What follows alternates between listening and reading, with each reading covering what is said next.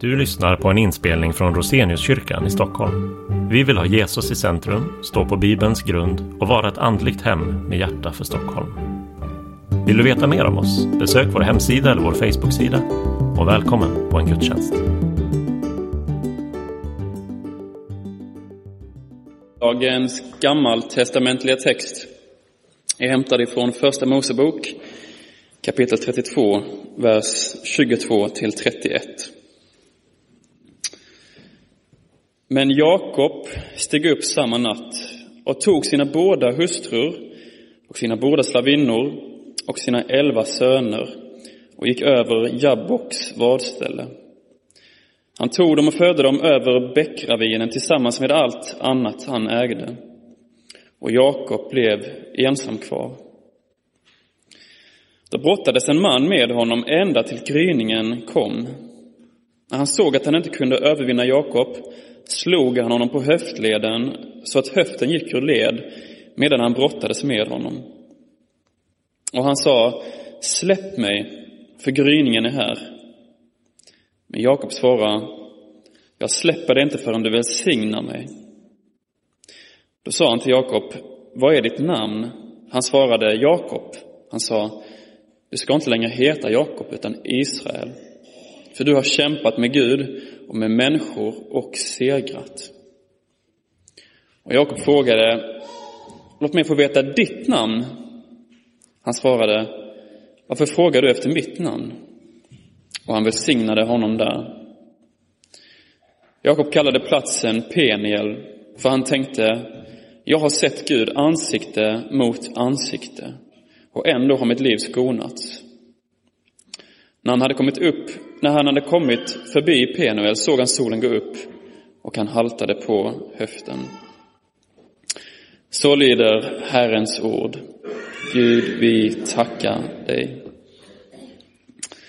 Väldigt kul att få vara här ibland er för andra gången jag eh, predikar i Rosenius. Som jag sa innan och som ni anar på min dialekt är jag ifrån eh, Malmö, eller Skåne. Och eh, jag bor där tillsammans med min fru Ronja, ehm, mitt i Malmö i en eh, ja, systerkyrka, Betlehemkyrkan ELM i Malmö. De har också en lägenhet precis som här i Rosenius. Jag eh, älskar Bibeln. Därför arbetar jag också i ELM som missionssekreterare. Jag är glad för klättring.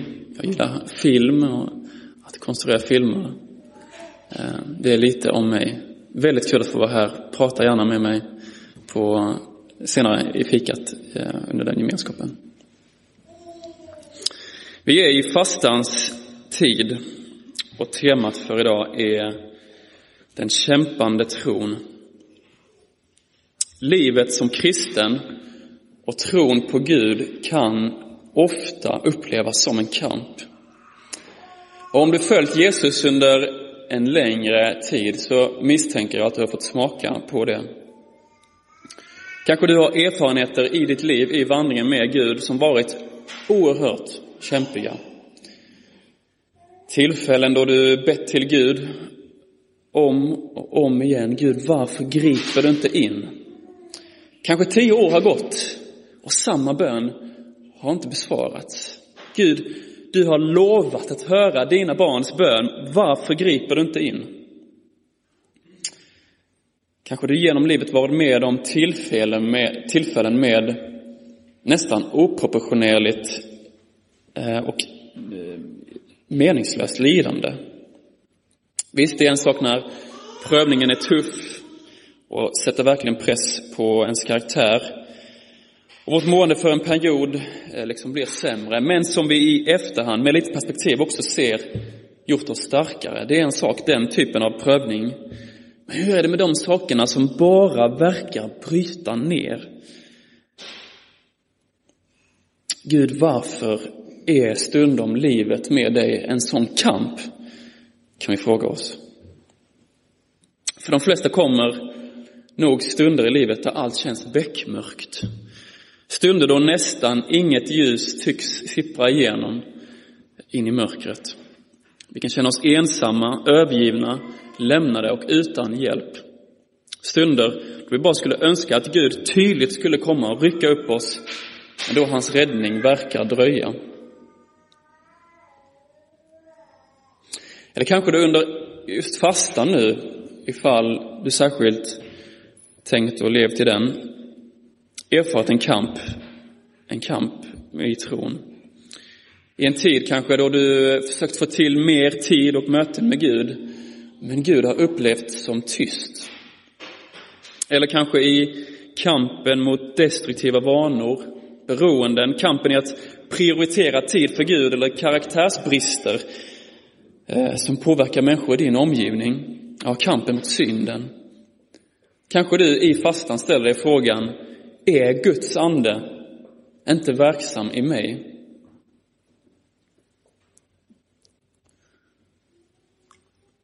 Idag ska vi särskilt se på gamla testamentliga texten. Och det är en väldigt märkvärdig text, kan vi kanske säga. Utmanar den vår gudsbild kanske? Utmanar den bilden av hur vårt jordeliv, vårt liv här på jorden ska vara? Ja, kanske om vårt tankesätt inte formats av Bibeln i de här frågorna. Men för många så bekräftar den nog också vår livserfarenhet. Den här berättelsen i Gamla, Gamla Testamentet är en mindre berättelse som beskriver den större berättelsen. Den säger någonting, inte bara om stunden där och då, utan också hela Jakobs liv. Och inte bara hela Jakobs liv, men hela Guds folks historia.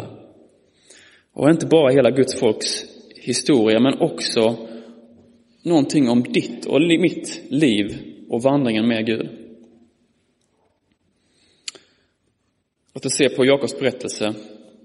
Jakob var en av de som kallas patriarkerna, en av de viktiga förfäderna i, av Guds folk. Om ni minns så utvalde Gud Abraham och till Abraham sa Gud, du ska bli en far till mer människor än stjärnorna på himlen. I dig ska alla människor bli välsignade. Och Gud utvalde ett folk som redskap för sin räddningsaktion för hela mänskligheten. Abraham, han blev pappa till Isak och Isak till Jakob då, som den här berättelsen handlar om, som vi läste idag. Namnet Jakob betyder den som bedrar. Och det beskriver inte minst Jakobs handling mot sin bror eh, senare i berättelsen. Jakob, han eh, lurar sin far till att ge av de privilegier som var, eh, Eh, egentligen tillhörde hans bror, då, hans äldste bror. Och det slutar med att hans bror vill döda honom. Jakob han blir fattig och ensam flyr han för sitt liv. Senare så får eh, den här handlingen liksom drabba tillbaka mot Jakob. Han får själv smaka på att bli bedragen av sin morbror Laban. Vilket leder till flera års extraarbete för Jakob. Och texten som vi läste utspelar sig när Jakob är på väg att flytta hem igen från Laban till sin bror Esau. Eh, Jakob han har blivit välsignad av Gud. Han har varit oerhört framgångsrik. Han reste fattig men han kommer hem rik. Han har gift sig, inte bara en gång som vi läste i berättelsen, utan två gånger. Jag tror snabbt, knappast vi ska förstå det som att eh, Bibeln här bejakar Eh, Jakobs polygami. Utan tvärtom så visar just eh, alla berättelser i Bibeln som innefattar polygami hur destruktivt det är. I Jakobs fall så talar Bibeln om hans fruar Lea och Rakel och en hemsk kamp de sinsemellan, fylld av avundsjuka och rivalitet. Bibeln köper inte någon Andrew Tates vision för äktenskapet. Utan Guds tanke stavas ut tydligt redan från de första sidorna. En man och en kvinna. Men hur som helst, så Jakob är på väg tillbaka till Esau. Och Jakob är djupt bekymrad över mötet med sin bror den bror som har lovat att döda honom många år tillbaka. Bönen som han ber lite innan vår text sammanfattar ganska väl eh, bakgrunden för där vi är i vår text. Så här står det. Och Jakob bad, Herre min far, Abrahams Gud och min far Isaks Gud, Herre du som sa till mig, vänd tillbaka till ditt land och din släkt så jag ska göra dig gott. Jag är inte värdig all den nåd och trofasthet som du har visat din tjänare. När jag gick över denna Jordan hade jag inte mer än min stav och nu har jag blivit två skaror. Rädda mig från min bror Esaus hand, för jag är rädd att han kommer att döda mig och mödrarna och barnen. Du har själv sagt, jag ska göra dig mycket gott och låta dina efterkommande bli som havets sand, omöjliga att räkna. Så ber Jakob. Och så ligger den här berättelsen inklämd som en macka. Precis innan Jakob ska möta sin bror så möter han Gud själv. Vi läser den mindre berättelsen som beskriver den större berättelsen om Jakobs liv med Gud och om Guds folks liv med Gud själv och om ditt och mitt liv med Gud.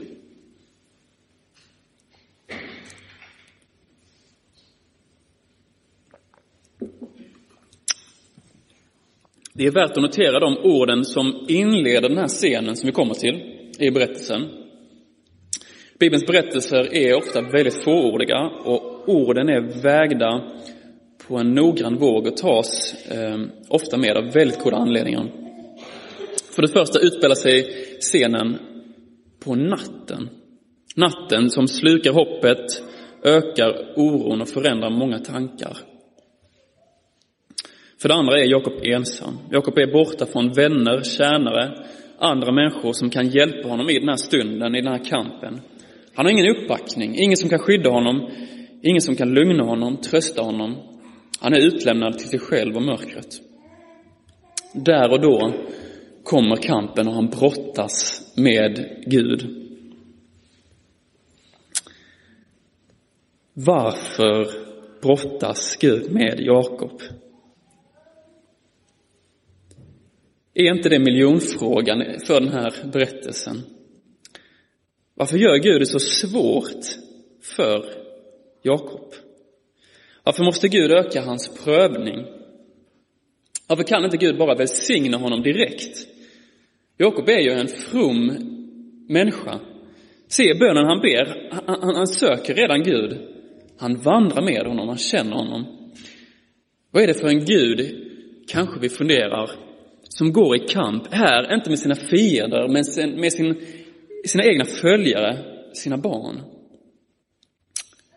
Varför gör Gud det så svårt för oss? Kan vi fråga ibland. Om han har all makt, all välvilja, varför låta våra liv med honom fortsätta i kamp? Visst, det finns en oerhörd befrielse att komma till tro och följa Jesus. Välsignelsen i det beslutet kan upplevas tydligt. Det finns många vittnesbörd på det. Men fråga apostlarna, Jesus lärjungar och närmsta vänner om hur livet blev för dem efter att de hade kommit till tro. Nästan alla blev fängslade, skymfade, torterade, mördade. Fråga Paulus. Vi behöver inte fråga honom. Han säger det själv i episteltexten. Där han skriver i allt vill vi visa att vi är Guds tjänare, i stor uthållighet, i lidande, nöd och ångest, i misshandel, fångenskap och upplopp, i arbete, nattvak och svält. Vi är okända men ändå erkända, döende men lever, vi är tyktade, men inte dödade. Vi är bedrövade men alltid glada, vi är fattiga men gör många rika. Vi har inget men äger allt. I allt vill vi visa att vi är Guds tjänare, skriver Paulus. Är det så Gud behandlar sina tjänare? Lite senare i samma brev, kapitel 11, skriver Paulus så här om allt han har varit igenom. Han skriver, jag talar, nu, nu talar jag som en galning. Eh, jag har arbetat mer, suttit i fängelse mer, fått hugg och slag i överflöd och ofta varit i livsfara. Av judarna har jag fem gånger fått 40 rapp minus ett. Tre gånger har jag blivit piskad med spö, en gång har jag blivit stenad, tre gånger har jag lidit skeppsbrott. Ett helt dygn har jag drivit på öppet hav. Jag har ofta varit på resor, i faror på floder, faror bland rövare, faror från landsmän, faror från hedningar, faror i städer, i öknar och hav, faror bland falska bröder, allt under möda och slit, ofta under vaknätter, under hunger och törst, ofta fastande, frusen och naken. Paulus han prisar och han tackar Gud gång på det gång för den frälsning som Gud har gett Paulus. Men innan han helt fick smaka frukten av den frälsningen så fick han ett liv präglat av just kamp.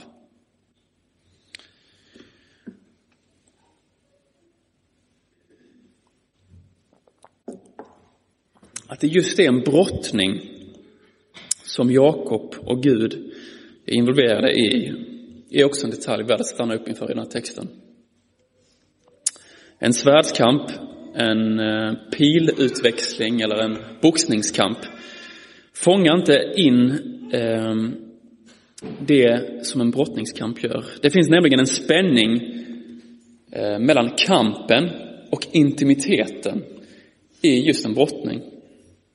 För den som inte prövat eller sett så mycket brottning ska ni veta att det är ganska intimt, det här med brottning. När jag var barn minns jag när det gick upp för mig. Vi brukade ha eh, en familj, några familjevänner över hos oss i, i min familj. De hade en dotter som var något år äldre än mig. Och sen när de kom över så lekte vi massa roliga lekar. Vi sprang rundor som galningar i huset och, och det var eh, pjätt eller kull. Men också brottning. Och så minns jag en dag när jag plötsligt fick upp ögonen för just intimiteten i brottningskampen. Vi hade blivit lite för gamla och jag, alldeles röd i ansiktet, avbröt kampen när jag insåg just hur intim brottningen var. Och efter det utmanade jag inte henne igen.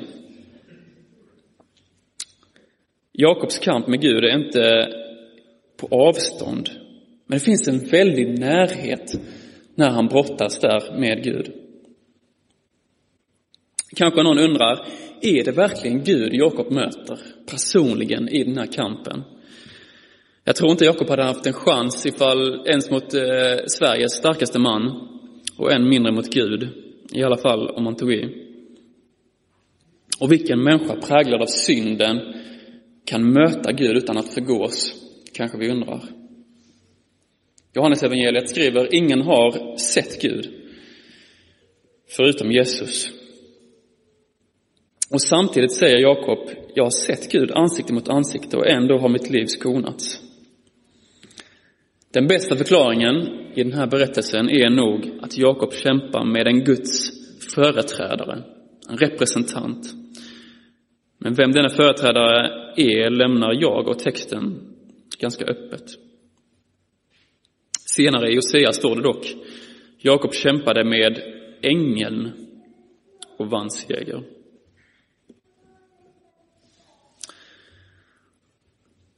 Det som ger den här berättelsen ett oerhört djup, det är Jakobs namn. Det namn som Jakob får här blir namnet på hela Guds folk. Namnet på den här tiden är inte bara som vi gör idag, att vi hittar något namn vi kanske tycker är vackert och så ger vi det till ett barn. Nej, namnet beskriver människan, personen. Eller i det här fallet då, det beskriver ett helt folk. Israel är det folk som brottas med Gud. Händelsen förklarar inte bara Jakobs liv, men hela Guds folks berättelse. Berättelsen är typisk, det är ett typexempel på Guds folks vandring med Herren. Många andra berättelser kan tas fram på individer eller hela grupper av Guds folk som brottas, liksom brottas med Gud.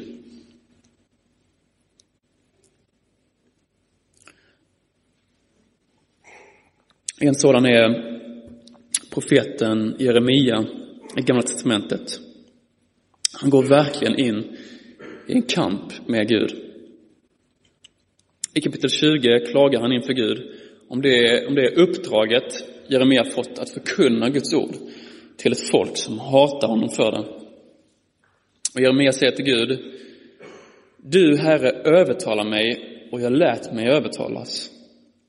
Och folkbibeln råkar nog försköna grundtexten något just i den här översättningen. En bättre översättning är kanske Du Herre bedrog mig och jag lät mig bedras, eller lät mig bli bedragen. Och så fortsätter texten Du Herre övertalar mig och jag lät mig övertalas. Du grep mig och besegrade mig. Jag har blivit till ständigt åtlöje, alla hånar mig. Så ofta jag talar måste jag klaga, ropa över våld och förtryck, för Herrens ord drar spott och spe över mig dagen lång. Men så vänder Jeremia på det och visar på Guds trofasthet i den här kampen och intimiteten i kampen. Men Herren är med mig som en mäktig hjälte. Sjung till Herren, lova Herren, för han räddar den fattiges själ ur de ondas hand.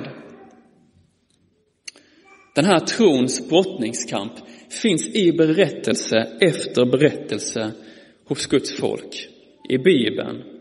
Guds folk kallas Israel, för det är det folk som brottas med Gud. Och den här kampen kanske många av oss möter än idag, den finns än idag. Ta den kändaste, kanske den eh, kändaste sången från Kristina från Duvemåla.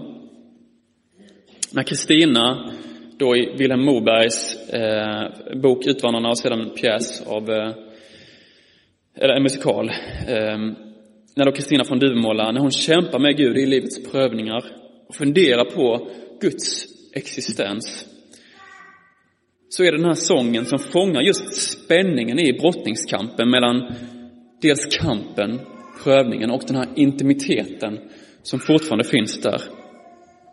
Jag ska inte sjunga, men jag läser sången. Du fördrev mig, Gud. Från mitt hemland slets jag bort. Här är jag en flykting och en främling och det ödet finner jag mig i. Men du tog mitt barn, du tar, från, du tar mig från min man. Jag kan inte längre se en mening. Vad är det du vill? Vad ska jag tro? Tanken är svindlande framför mig, gapar en avgrund. Hela mitt väsen gör uppror och vill säga nej. Frågan är väckt och nu darrar min själ inför svaret. Att du inte finns till, fast jag trodde på dig. Vem skulle hjälpa mig uthärda livet här ute? Vem skulle ge mig den kraften som jag måste få? Vem skulle trösta mig? Jag är så liten på jorden. Om du inte fanns till, ja, vad gjorde jag då? Nej, du måste finnas. Du måste. Jag lever mitt liv genom dig. Utan dig är jag en spillra på ett mörkt och stormigt hav. Du måste finnas, du måste. Hur kan du då överge mig? Jag vore ingenting, ingen, jag vore ingenstans, ingenting, om du inte fanns. Tror ni inte jag blev lite förvånad? När jag efter skrivit för största delen av den här predikan i måndags också kom till eh, fikabordet med mina kollegor i tisdags och de på, eller vid fikabordet diskuterade en halvår gammal text i en, en tidning som handlade om just Vilhelm Mobergs eh, författarskap och den här berättelsen om Jakobs brottningskamp med Gud. Den här textens författare, Rune Imberg, han skriver typ så här. Jakob hade ett brokigt och syndigt liv bakom sig, men när han kom till Jabboks vadställe flydde han inte mer. Han gick in i brottningskamp med Gud. Och så fortsätter han, det var en brottningskamp som Moberg själv aldrig vågade gå in i, även om flera av hans verk präglades av kristen tro och hans författarskap och av Bibeln som han läst så mycket av.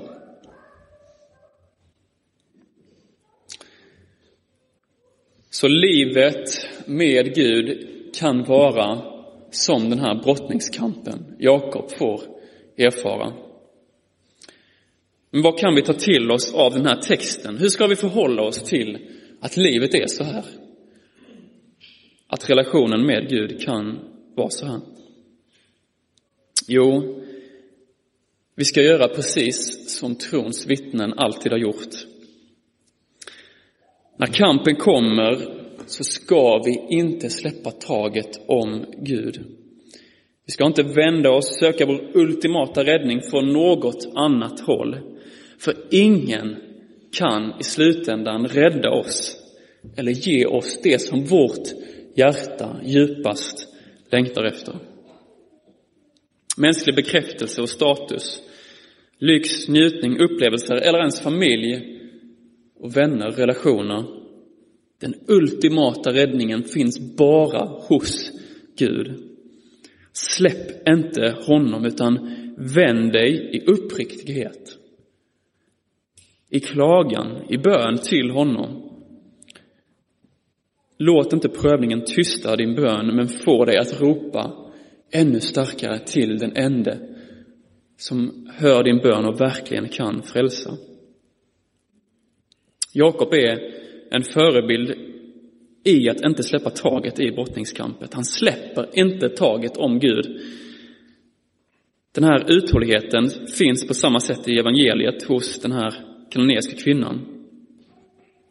Vi kan fundera över varför inte Jesus mötte hennes bön direkt. Att inte han vänder sig om direkt till henne utan först låter henne gå igenom den här prövningen av hennes tro. Men trots kampen så uthärdar hon, för hon vet var frälsningen finns. Den finns bara hos Jesus.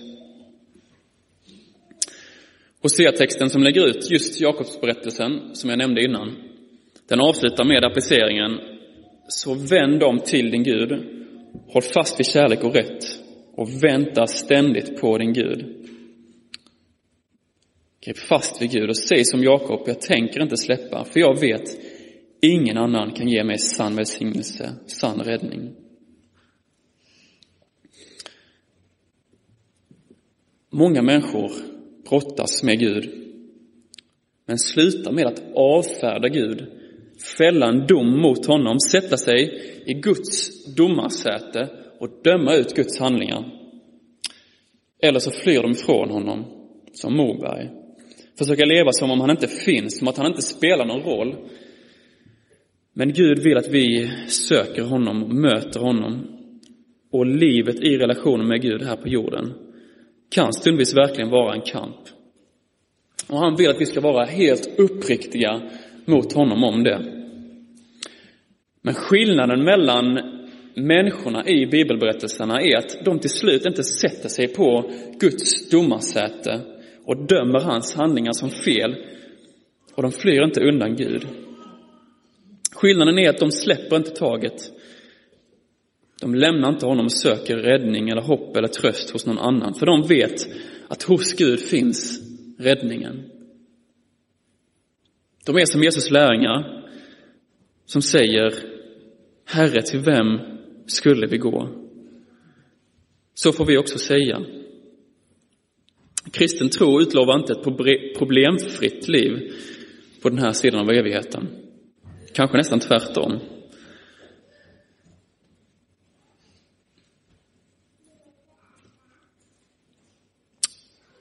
Men så får vi också finna tröst i att Jesus, han vet vad prövningen är.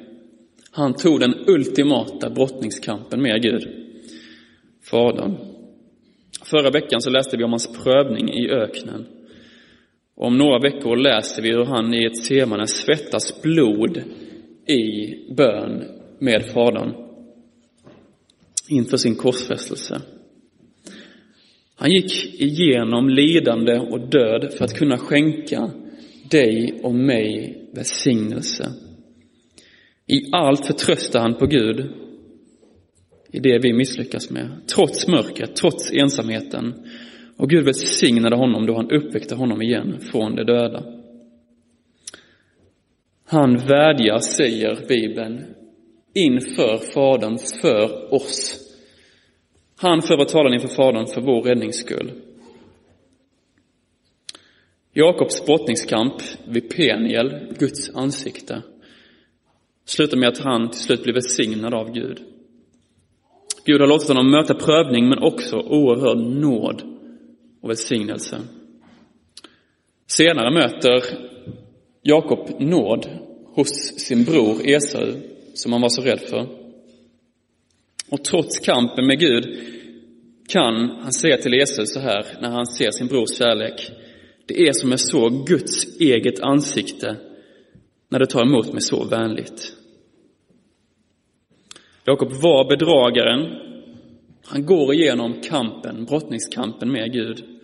Men Gud välsignar honom och ger honom ett nytt namn, en ny identitet. Låt oss be att han, Gud själv, med sin ande ger oss kraft i prövningens stund att förbli in till honom och inte släppa taget om den ende som kan rädda oss och verkligen ge oss sann välsignelse. Låt oss be. Herre, du har inte lovat oss ett liv utan prövning. Och ditt folk har fått namn just efter den här brottningskampen, vandringen med dig kan vara. Men Herre, vi ber att du skulle hålla fast i oss hårt och ge oss kraft att förbli hos dig. Vi bekänner att du är den enda som kan välsigna och rädda oss. Trots prövningen, Herre, vill vi bli förbli hos dig. Du är vår klippa och vår borg.